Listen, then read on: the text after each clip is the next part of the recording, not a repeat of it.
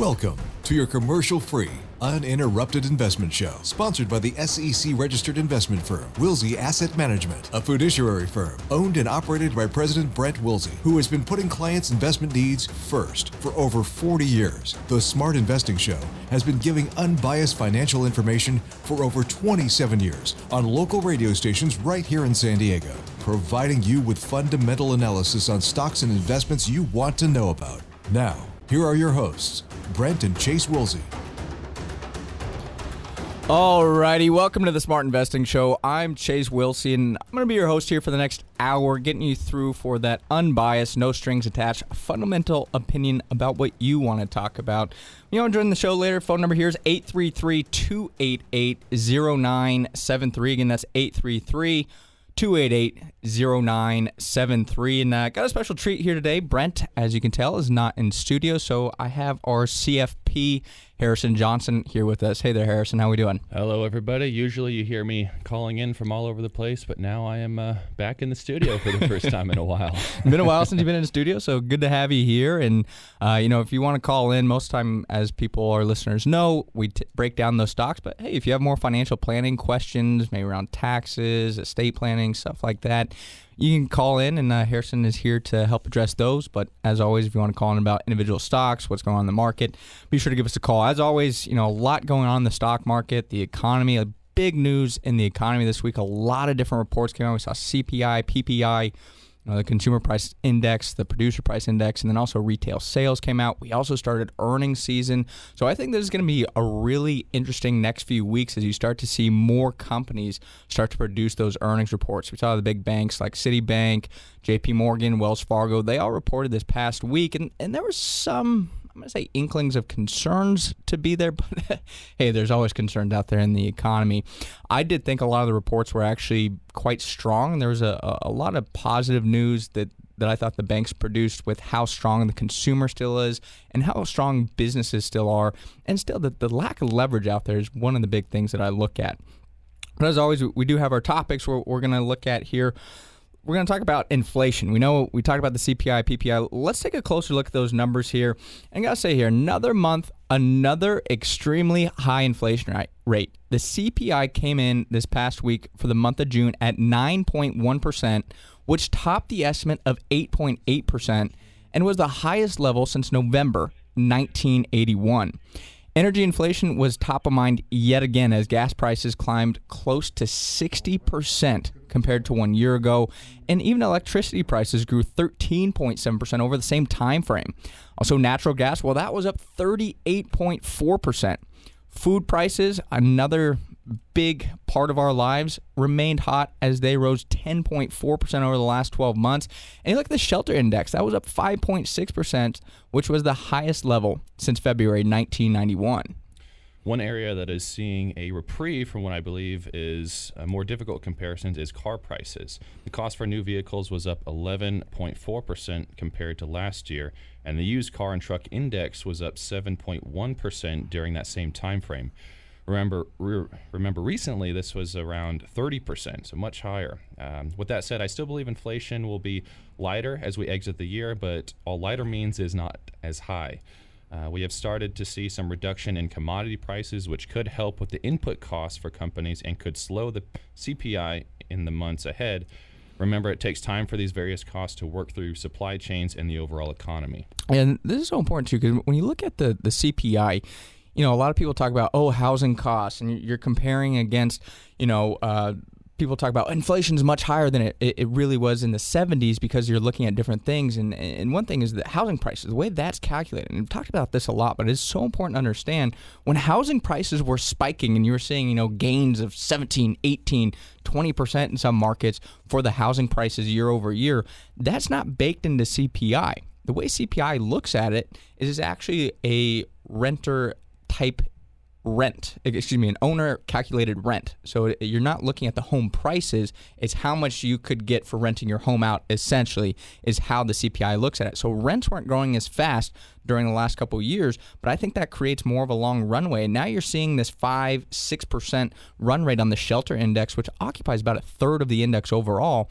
I think that's one reason you're going to continue to see CPI remain quite high is I think people are going to need to continually increase rents, unfortunately, which sucks for renters, but they were buying houses at these high prices to offset the cost of the prices for the homes they were paying. You got to increase rents. And I think that's going to keep coming. Yeah, I mean, rent always seems to lag a little bit behind property value. So property value shot up over the last 24, 36 months, and now we're starting to see those rent prices come up. So, yeah, yeah, so you got to watch that out for the, the CPI. And, and, we talked about the PPI as well. And this is something that we always want to take a closer look at because this is what businesses are paying for their products. Again, uh, the input costs. I always tell people companies are not just going to take prices and say, oh, well, you know, that sucks. I'll just eat that cost. No, they're going to pass them on to the end consumer. So a lot of times the PPI is a good kind of leading indicator for what could be ahead for that CPI. But with that, the, the numbers for the producer price index remained around historic levels. In the month of June, headline PPI was up 1.1% compared to the month of May and increased 11.3% compared to last year. The recent all time high was 11.6% in March. Of the month over month gain, almost 90% came from a 10% increase in final demand of energy. So, this is something that's very huge. One positive note was the core PPI, which excludes energy as well as food and trade services prices, was up 6.4% compared to last year. This was a deceleration from May's 6.8% gain and off the 7.1% gain we saw in March. Unfortunately, with these elevated prices, the higher costs will likely continue to continue to be passed on to the end consumer. And, and this is something too. When you look at inflation, I hate to say, but it, it is so energy driven. Energy still runs our economy. You look at diesel prices, you look at gas prices. People are having to spend so much money on gas, it hurts other areas of the economy because they don't have as much discretionary income. But from the business side, everything has to be transported. If you're buying something overseas, well, it has to come across the ocean, maybe by plane, maybe by cargo ship. That takes fuel. We don't have those elect- electric planes or electric ships just yet to transport that. Well, now that's a cost to those companies. So then they have to pass that on again to the consumer. This is one thing that I believe energy, if it can reduce itself here shortly, I think inflation is going to be a lot less of a problem. But the problem is, I, I don't know if energy demand is necessarily going to tail off just yet because all the money in the economy, which is why we continue to believe, again, that inflation is going to remain high. But I was going to say there are some positive notes here. When you're looking at the recent records, you're still seeing huge year over year gains. Don't get me wrong there, but things have pulled back from the highs. I mean, this was as of the end of June, but you look at natural gas, that was off 65% from its recent high. Lumber, one thing we talk about is home prices. Lumber was off 60% from its recent high.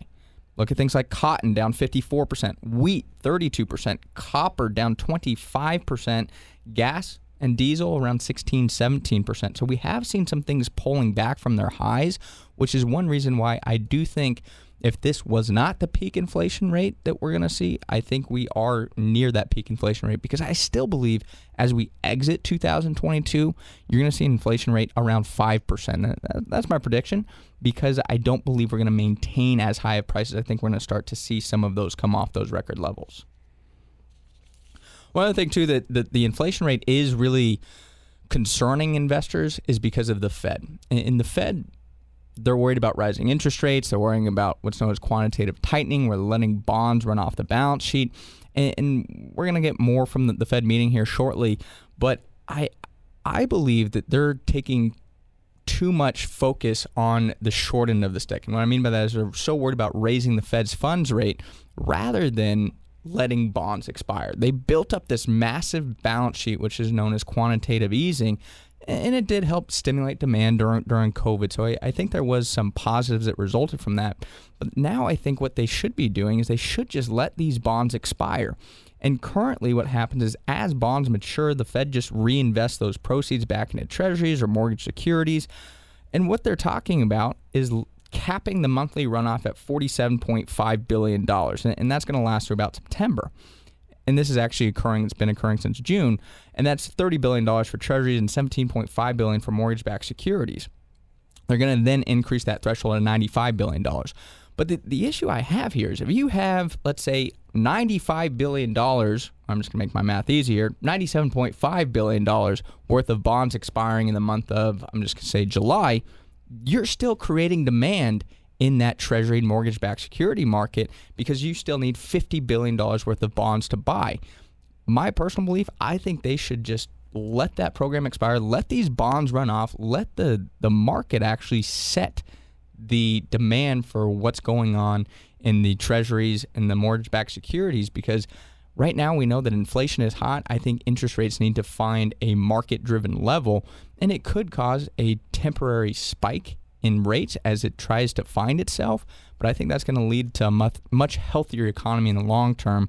I mean, we'll see what happens. I'm not chairman of the Fed or anything, but that's what I'd be looking at here. I'd be less worried about raising those short term rates because now we're talking about maybe a 100 basis point increase. And what that's doing is it's really creating more demand on the, the short end of the stick. That's why you're seeing the two year treasury spike and the 10 years actually not doing quite as well.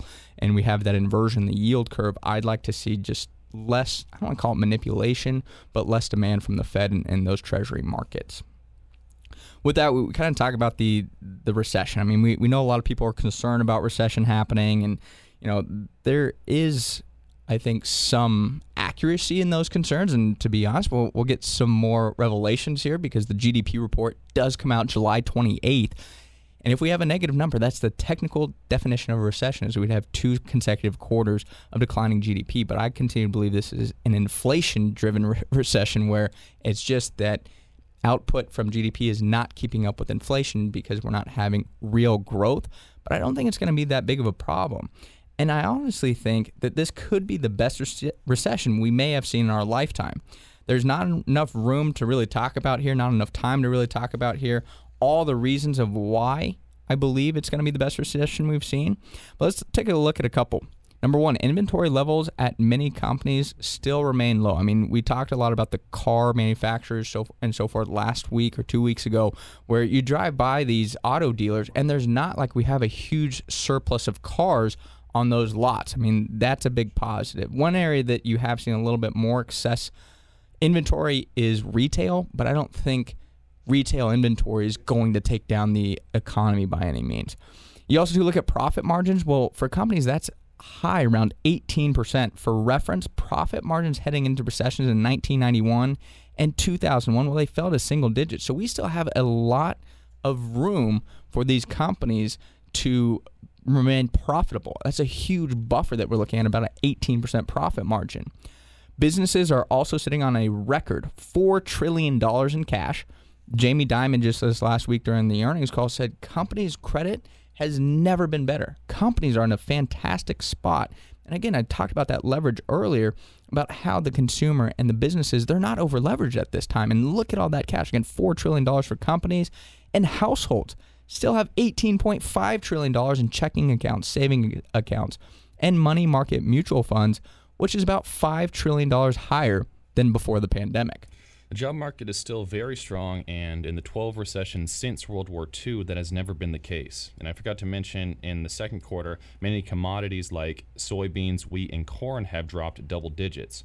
You may hear the media and other worrywart screaming, the sky is falling like Chicken Little, but I believe this will not even feel like a recession. Let's see where we are in December 31st, 2022, but in the meantime, I'll keep my eye on the important data, not the media hype. Yeah, and I, I think this is just something people are looking at, and it is concerning. Of, of course, you're going to have issues in an economy. An economy is not always going to be perfect, and we are going to have recessions. We are going to have rising interest rates. We are going to have inflation. Now, sometimes it does get out of control, like we are seeing high inflation rates. But you look at the overall picture I'm not saying we're having a booming economy by any means, but we're not going to have a 2008, 2009. We're not going to have a Great Depression of 1929. We're nowhere near those levels. And I think if you start to look at the numbers behind the equation, and I think a lot of times the problem is people make it so political. And whether you're Republican or Democrat, if your party's not in office, you just hate the economy just because you don't want that person to succeed and I think a lot of people know where I lean here, but the issue is the economy is not as bad as people are making it out to be. And uh, again, I want to be very clear. Not great, but it's not crisis level. We're not in a leverage situation like 2008, 2009, where the companies are going to collapse, where the real estate market is just going to collapse. There's just too much cash out there and not enough leverage. With that, I did want to talk quickly about the housing market as well, because this is a, another issue that people are looking at because historically slowdowns in new home home construction have been a leading indicator for prior recessions. In the month of May, we did see new home construction drop about 14% from a month earlier. But before you hit the panic button, it's important to look at the lessons home builders have learned from the housing crisis in 2007. Yeah, during that time frame, they drastically overbuilt, which has definitely not happened in this case. Um, and in fact, in the first quarter, total U.S. spending on home building was 22% below the pace of building at the peak of the early 2000s. I believe we have an expensing housing market set for a pullback, but by no means do I believe we have a housing crisis that led to the Great Recession in 2008 and 2009. I mean, it's just a, a totally different environment out there. People have a lot more equity in their homes compared to what the um, 2008 problem looked like. Also, we've got a whole lot more buyers in the market. You know, for single single family homes, it used to be just individuals buying those, but now we have a lot more investors. We have companies buying them. We have hedge funds, private equity funds. So all these other people are have been increasing the demand and in accumulation with the low interest rates. So um, it, it's just a totally different different space that we're seeing compared to uh, 15 years ago. Yeah, and it's again the thing that worries me is when we have excessive leverage. And I think I talked about this last week, but one of the only places I think that we've really seen excessive leverage has been in cryptocurrency. has, we know how that's kind of worked out for a lot of those cryptos. Is Bitcoin's still around twenty thousand, and a lot of those have just fallen off a cliff. And you've oh, seen yeah. a couple of the uh, like Three Arrows Capital. They've filed for bankruptcy. There's a couple other of the I'm going to call them custodians that have filed for bankruptcy. So, or lenders that have filed for bankruptcy. So, that's what really concerns me and is the leverage. And I think with all this equity that people have built up, you're not going to see foreclosures because if the price declines and people can't afford that home, it sucks that yeah you're not selling at the peak anymore, but you still have let's say two hundred thousand dollars in equity.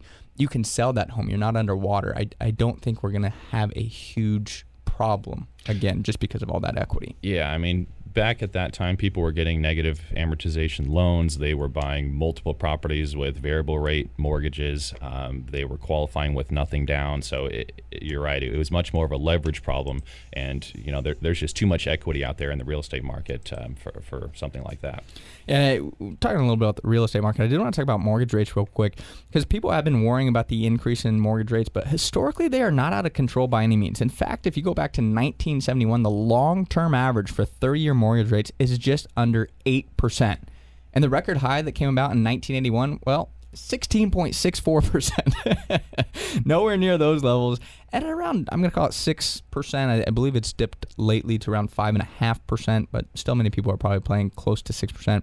I'd say we now have a more normalized interest rate environment. And the days of getting under a 3% mortgage, I believe, are in the past. I don't think we're going to see sub 3% perhaps for decades. I, I just don't think we're going to get back to those levels. I mean, the, those low interest rates were artificial by the things that the Fed were doing. So I think you're right. It's going to be a long time, if ever, that we see those again. But as you mentioned, higher interest rate aren't necessarily a bad thing. Yeah, it's it's nice to be able to buy a house for a two percent mortgage, um, but with the higher interest rates, you know that interest is deductible if you itemize on your taxes. So even if it is 6%, 7%, well, that's a deduction on the federal and state side. You can write that off. Um, so that the after tax interest rate still might only be four, something in the 4%, which is which is very doable, especially if you buy a house at a good time and you still get that growth there. Yeah, no, great points there.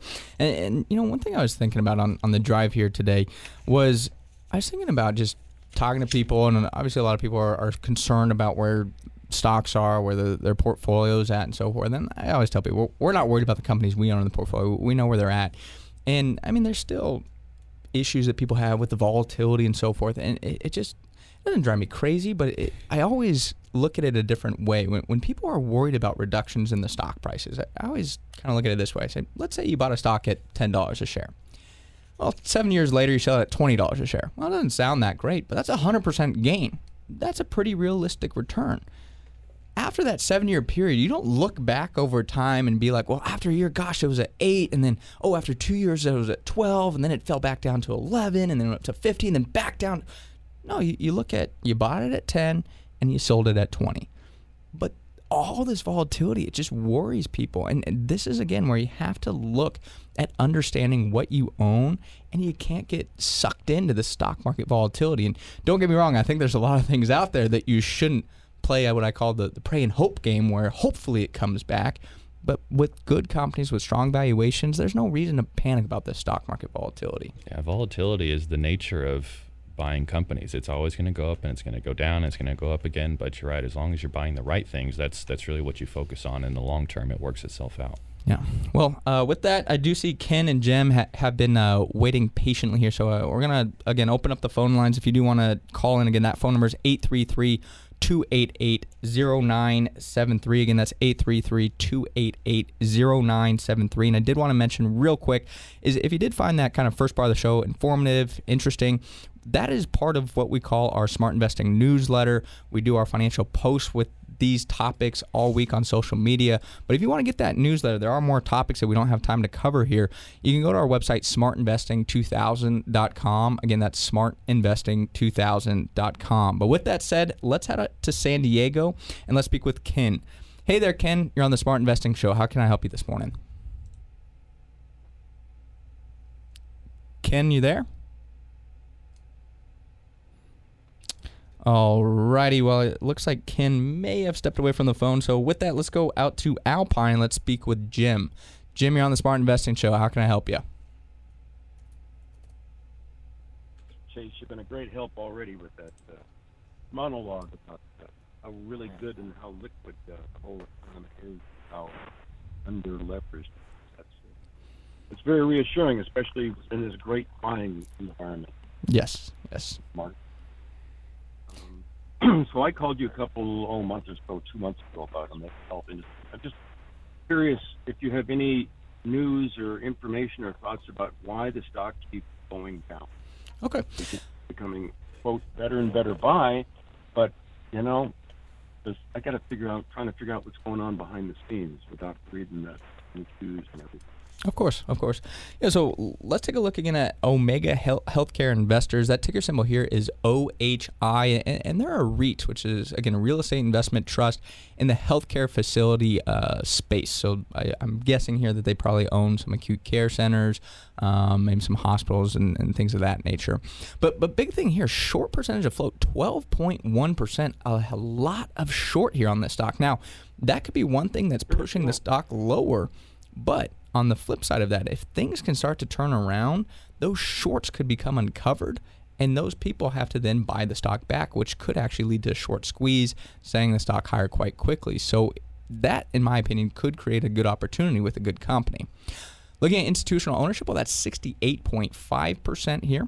Valuation ratios, price to earnings 16.4 when the industry is 28.5. Price to sales at 7.2, slightly above the industry at 5.4. Price to book at 1.8. Ah, industry average 1.6. Not going to fret about that that ratio there. Price to cash flow 11, much better than the industry average is 17.2 as well. Now looking at growth rates, earnings over the last one year, well, they're up 103.3%, while the industry is up 10.6% many times in real estate I, that could come from selling a building or selling a property. So would want to understand how the earnings grew so quickly. But as i said many times that's going to be my, my estimation of why that occurred. Sales over the last one year well hey that grew 13.6% industry was up 14.8% so uh, pretty good growth rates for this business. Five year though estimated earnings per share growth that's a negative 2.7% Looking at the dividend, wow, 8.8% dividend yield. That is definitely a juicy one there. Payout ratio 144.1%. Now, that is concerning on the earnings front, but again, one thing we always talk about with the real estate investment trust is you got to look at what we call the FFO. That's the funds from operations or the cash flow of a company because there is so much depreciation that can occur with these real estate properties that the earnings are not necessarily as good of a gauge, perhaps, as how strong the company could be. Now, looking at the balance sheet, current ratio, well, very strong there. Plenty of liquidity, 2.8. Debt to equity at 1.4, 140% is above the industry average of 100%. But many times with this, we know that companies, the real estate, depreciate their real estate over time. So the debt to equity may be more favorable than, than you think because they're carrying the book value of the real estate, not necessarily the market value many times, which could undercut how strong the balance sheet is for these businesses. Now, looking at the uh, net margin, 43%, very strong compared to the industry average of 19.7%. And then the return on equity, 11.4, and return on invested capital, 7.1. I do see the current price here for OHI, $30.40, 52 week high, well, $37.96. And the 52 week low, well, that's $24.81.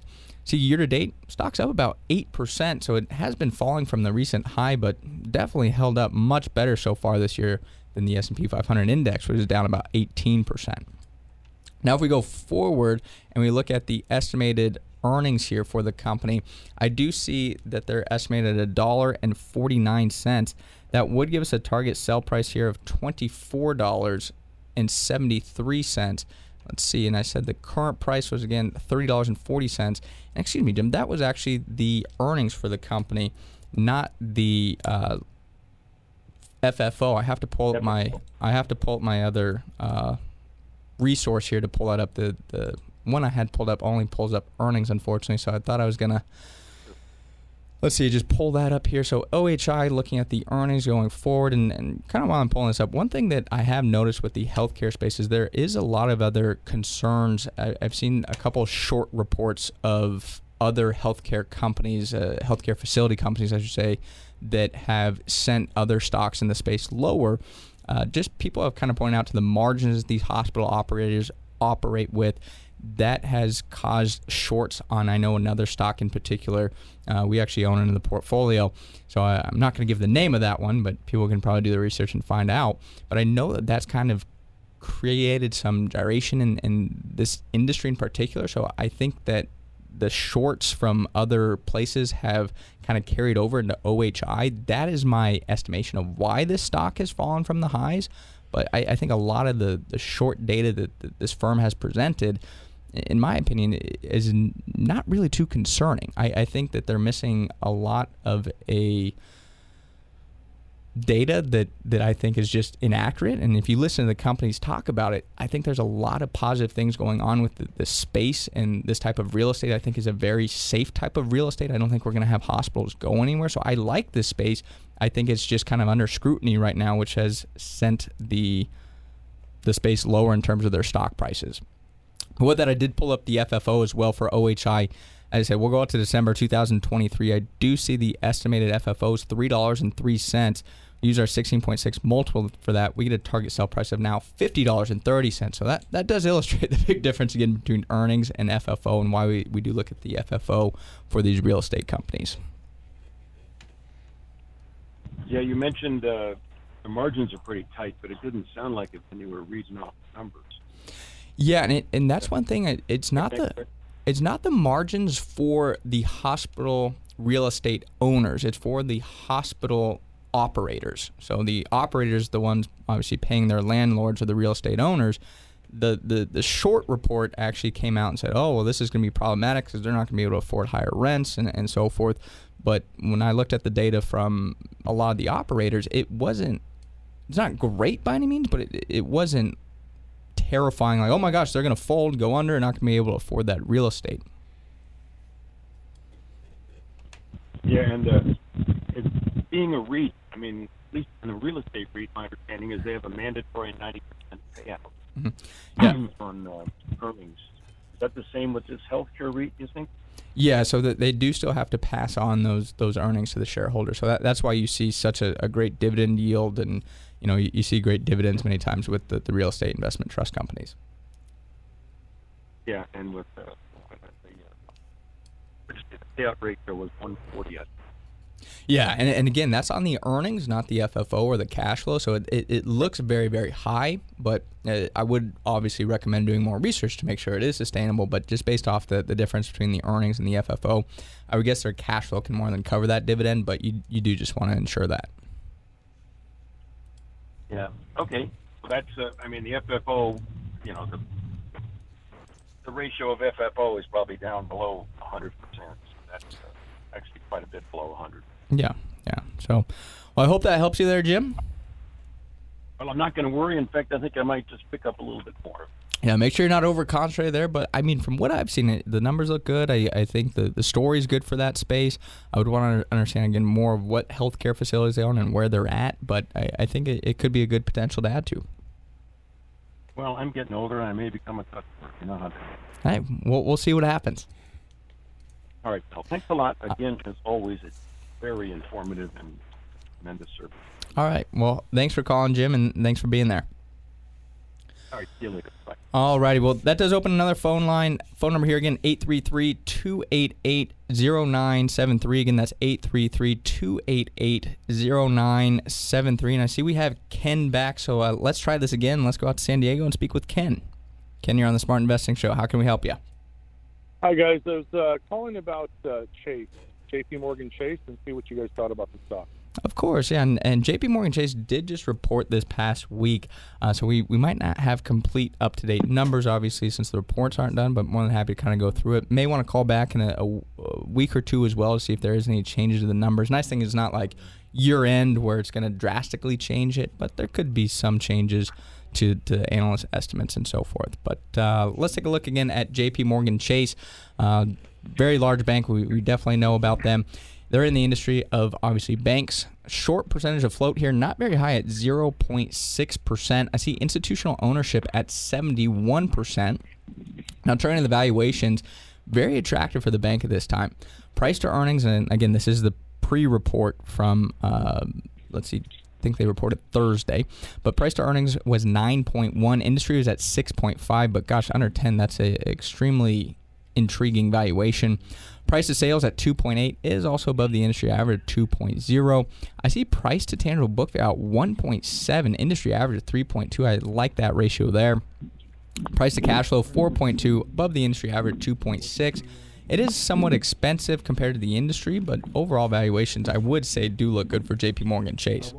Looking at the PEG ratio, which is the PE divided by growth, that's also very attractive at 1.8.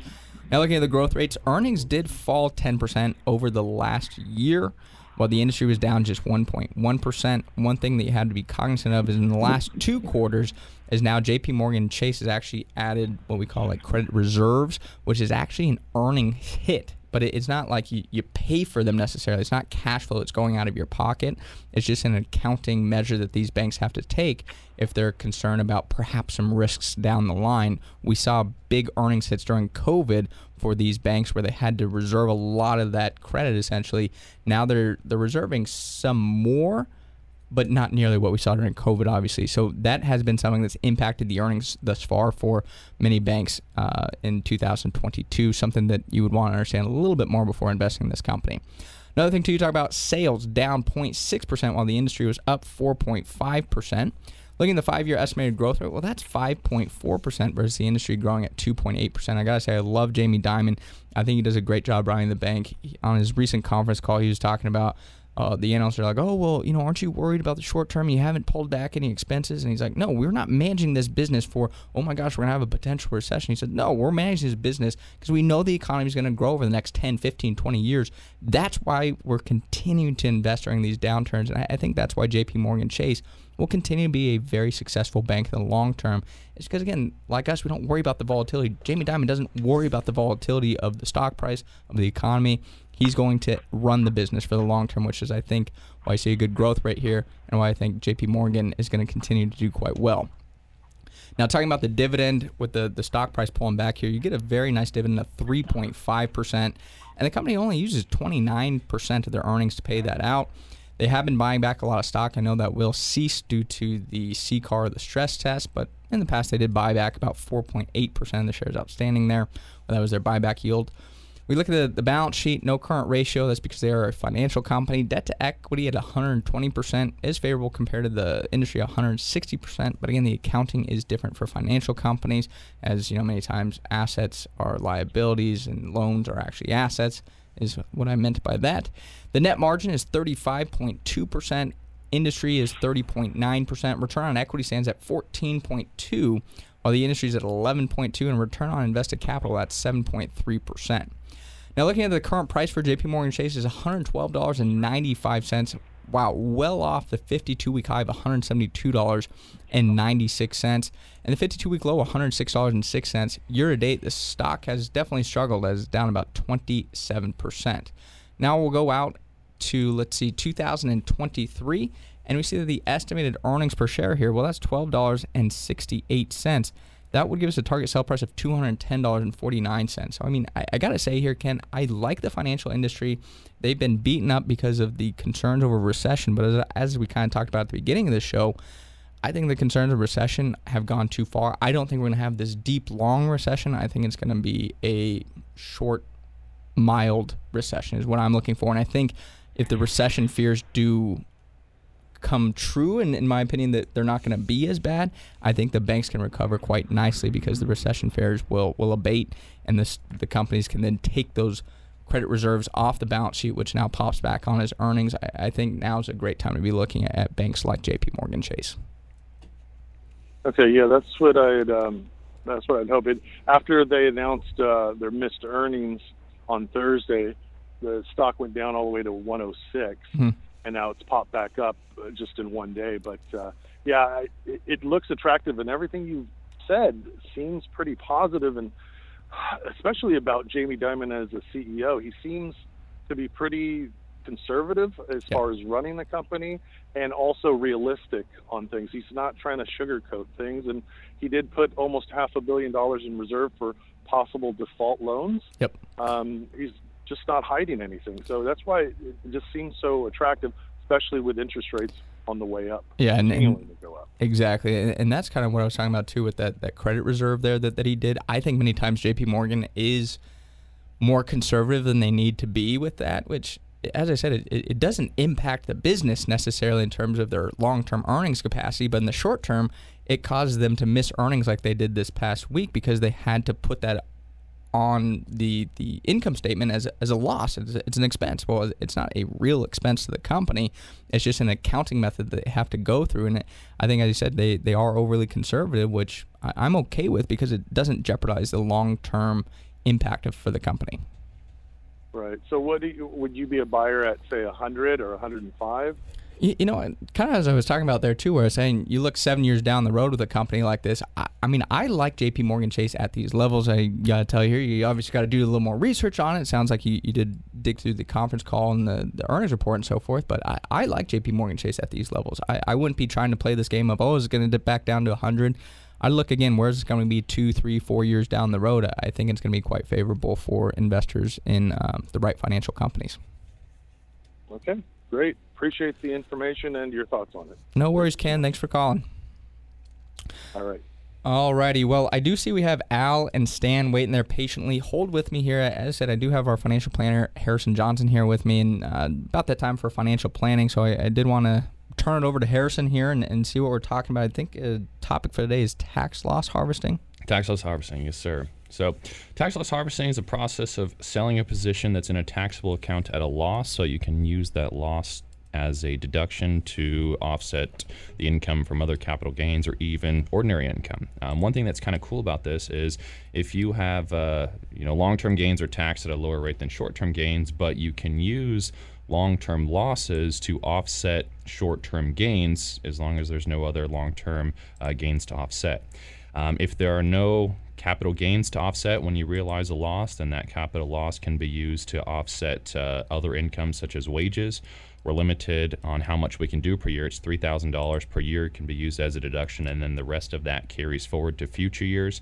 And with tax loss harvesting, we always have to watch out for a wash sale. So if you recognize a loss and you sell a position, you're not allowed to buy that same or an identical position um, 30 days before or after that sale. If you do, the loss is negated. You don't get to um, realize it. So this prevents people from selling a position that's down and then immediately buying it back just to just to lock in that loss and then and then use it to deduct. So on the surface, tax loss harvesting seems like a no-brainer. You know, you just get a, a, a tax deduction essentially, but there are some caveats to it, and that's the main reason why I wanted to talk about this. So um, one risk of tax loss harvesting is you're essentially selling low, which, you know, if you're an investor, you want to buy low, sell high. But in this case, you buy something, it goes down, you're selling low, and it's possible that you know you're selling to get the deduction, but while you're waiting to then rebuy that company, again, you have to wait 30 days.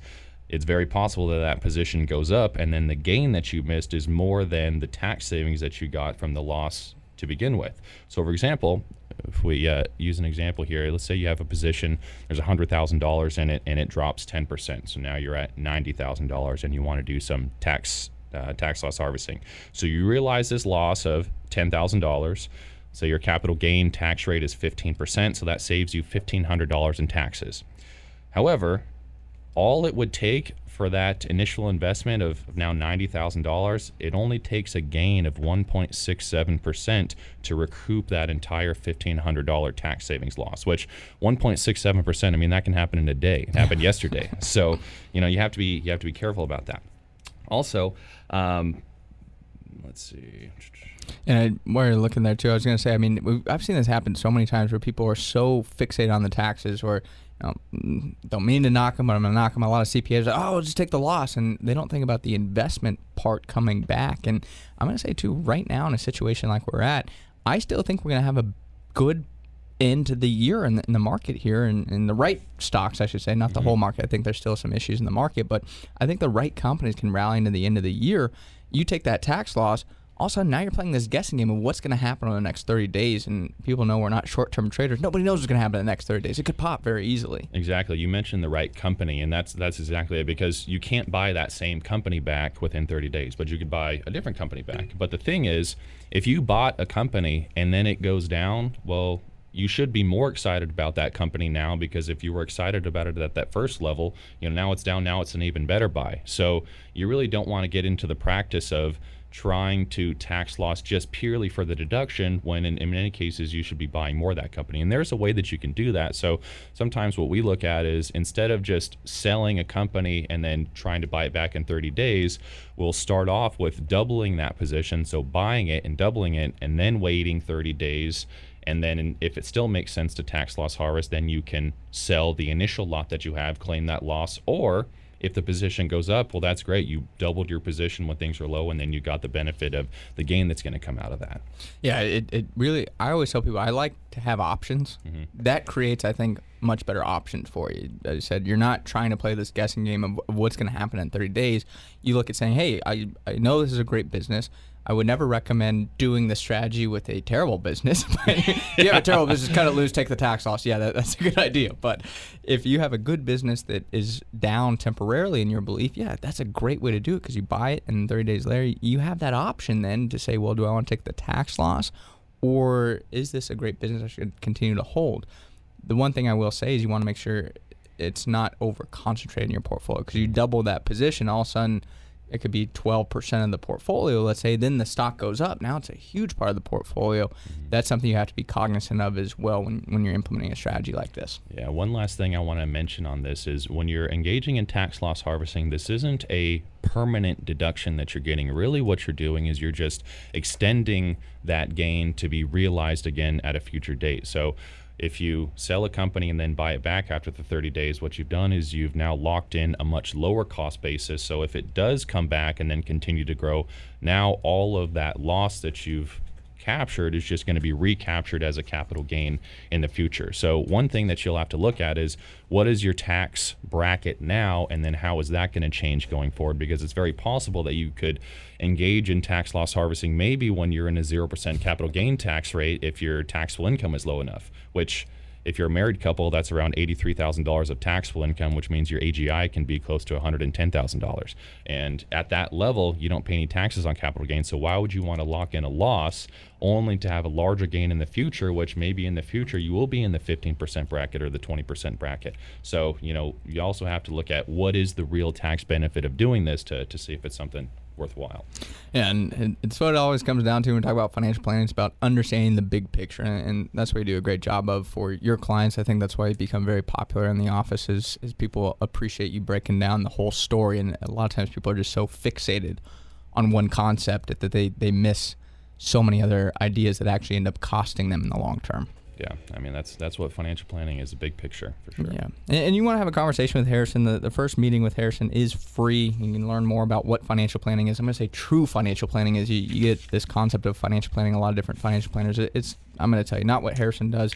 Uh, you want to learn how he helps his clients. You can go to our website smartinvesting2000.com. Again, that's smartinvesting2000.com, or give him a call at the office at 858 546 4306. Again, that's 858 546 4306. But with that said, let's go back to the phones. Again, phone number here if you want to join in. We may have time for a few more callers 833 288 0973. Again, that's 833 288 0973. But let's go out to San Diego and speak with Al, who's been waiting there patiently.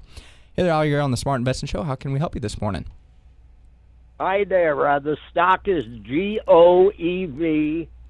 It's uh, an, elect- an electrical car uh, stock, and um, I hold it, and it, it doubled from two to four dollars this week. Mm-hmm.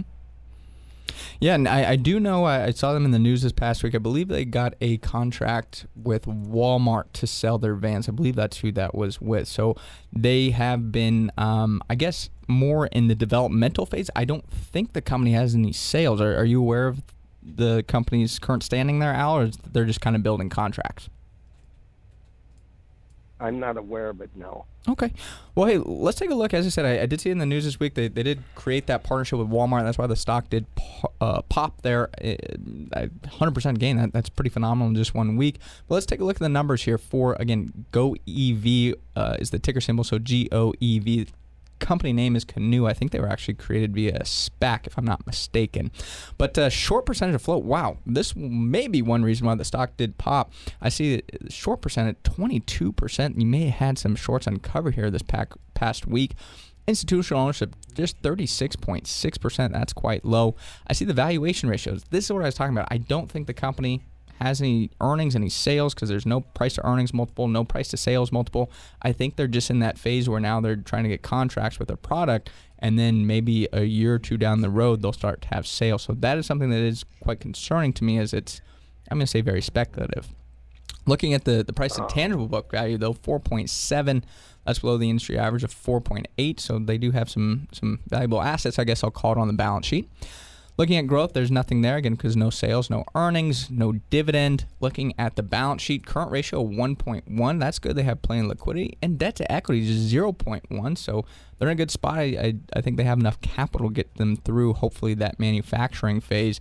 I would keep an eye on that debt to equity as the company does ramp, though. Looking at the current price for Canoo, it's four dollars and twenty eight cents. Wow, I see the fifty two week high though, thirteen dollars and thirty five cents. A Huge decline from that level, especially looking at the fifty two week low of a dollar and seventy five cents. So definitely had a lot of the excitement, I guess, dissipate over last year. But that Walmart contract did did help them quite a bit this past week. I see year to date stock still down 44.6%, even with a doubling in the stock price in one week. That, that's quite crazy to me. I do see the market cap 1.1 billion. So it is, especially with the doubling of the, the company, not a huge company by any means. At just, uh, again, a $1.1 billion market cap before the increase, it appears to be they were around about $500 million. If I go forward though for Canoo, I, I, go out to December 2023. I see estimated earnings per share, unfortunately, a negative $1.47. Can't derive a target sell price from that. Definitely what I call a growth story here, Al. Not a value company. It's very speculative. Is you're hoping that they're going to start to get more and more contracts with other companies and kind of build that business. It, it could be something that's a great company 10, 15, 20 years down the road, or to be quite frank with you, could go out of business all hinges on those potential contracts as there's no sales, no earnings, no financial statements to really break down at this point. Okay. All right. Well, um, yeah, they they actually doubled in two days. They went up from two to to five dollars in two days, hmm. Wednesday and Thursday. Yes, yes, I, I did see that, and uh, you know, I'm, I'm saying though, if their contracts or if the contract with Walmart doesn't increase the capacity that they thought it could, that could be a big negative for the stock. So it's increased over the last two days, which is great. I think a lot of that could have again been the shorts uncovering, but uh, it, it's definitely a very high risk company, is what I would say uh, about GOEV or Canoo. It's it's speculative. It, it could go up another 100% or it could go back down another 50%.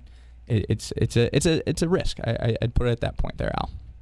Well, I got August calls on it. Okay. Well, we'll see what happens with the August calls there, and I, you know, I, I wish you well, and I, I hope that uh, it works out for you there. Alrighty, well, hey, thanks for calling there, Al. I appreciate it. I did see we, we did get another phone line there pop up. So uh, with that, let's go out to Escondido and let's speak with Richard. Hey there, Richard. You're on the Smart Investing Show. How can I help you this morning? Hi, I'm looking at the uh, GSK stock. Alrighty, I believe, yep, this is a drug manufacturer. You, you, you hold that currently, or are you looking to buy it? Just looking at it. Alrighty. Well, let's take a look here at GSK. Again, they're in the drug manufacturer industry.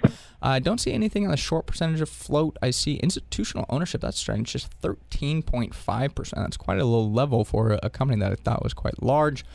Price to earnings 17.2 below the industry average of 21. I see price to sales also favorable at 2.4 as it's below the industry average of 4.1.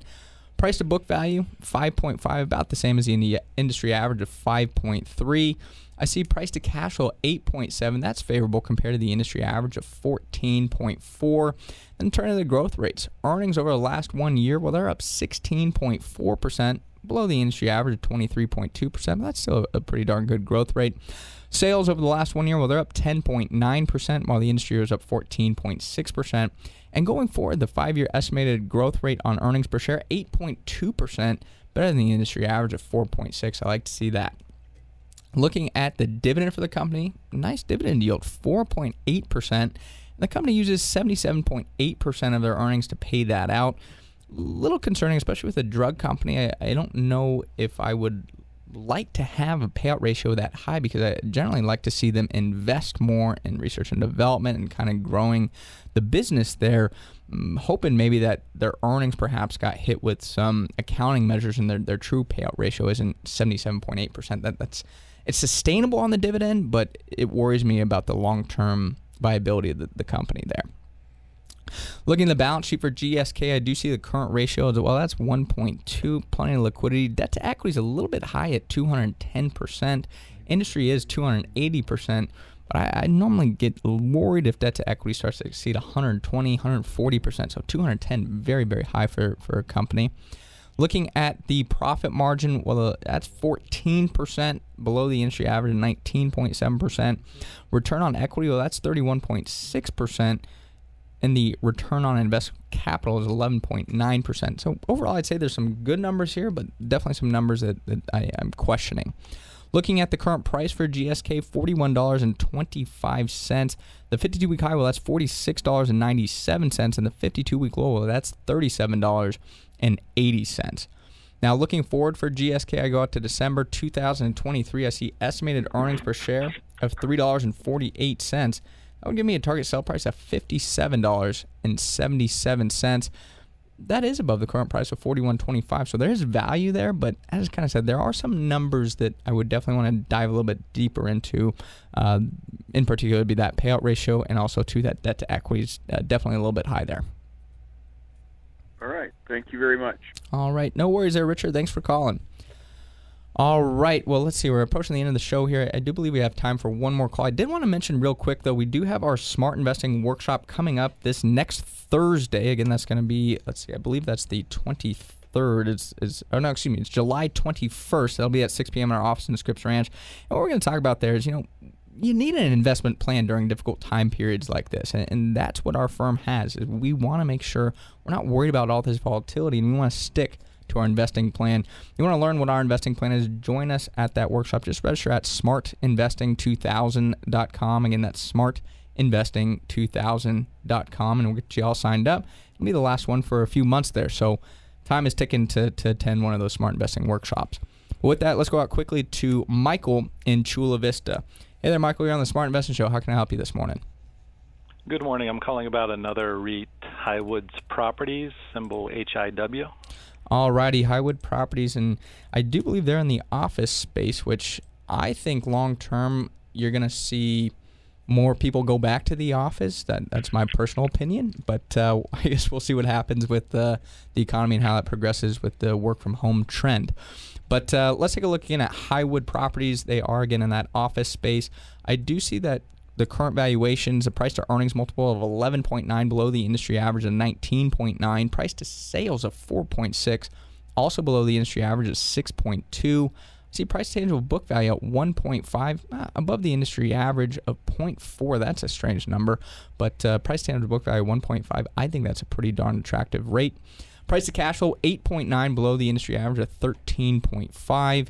I see earnings over the last one year, well, up 25.1%. Again, I believe that could be from selling a, a property. Sales over the last one year, though, up 8.3%. And also, too, looking at the dividend here, 5.9%. Very attractive yield for this business. Looking at the balance sheet, current ratio just 0.2 and debt to equity at 1.1 or 110%. We want to understand why that company just does not have very much liquidity. That is quite strange. Uh, one one area that is definitely a note of caution. Looking at the margin, 37.8% above the industry average, 32.4%. Return on equity at 12%, better than the industry average, 6.1. And return on invested capital, 7.3, also better than the industry average, 3.8.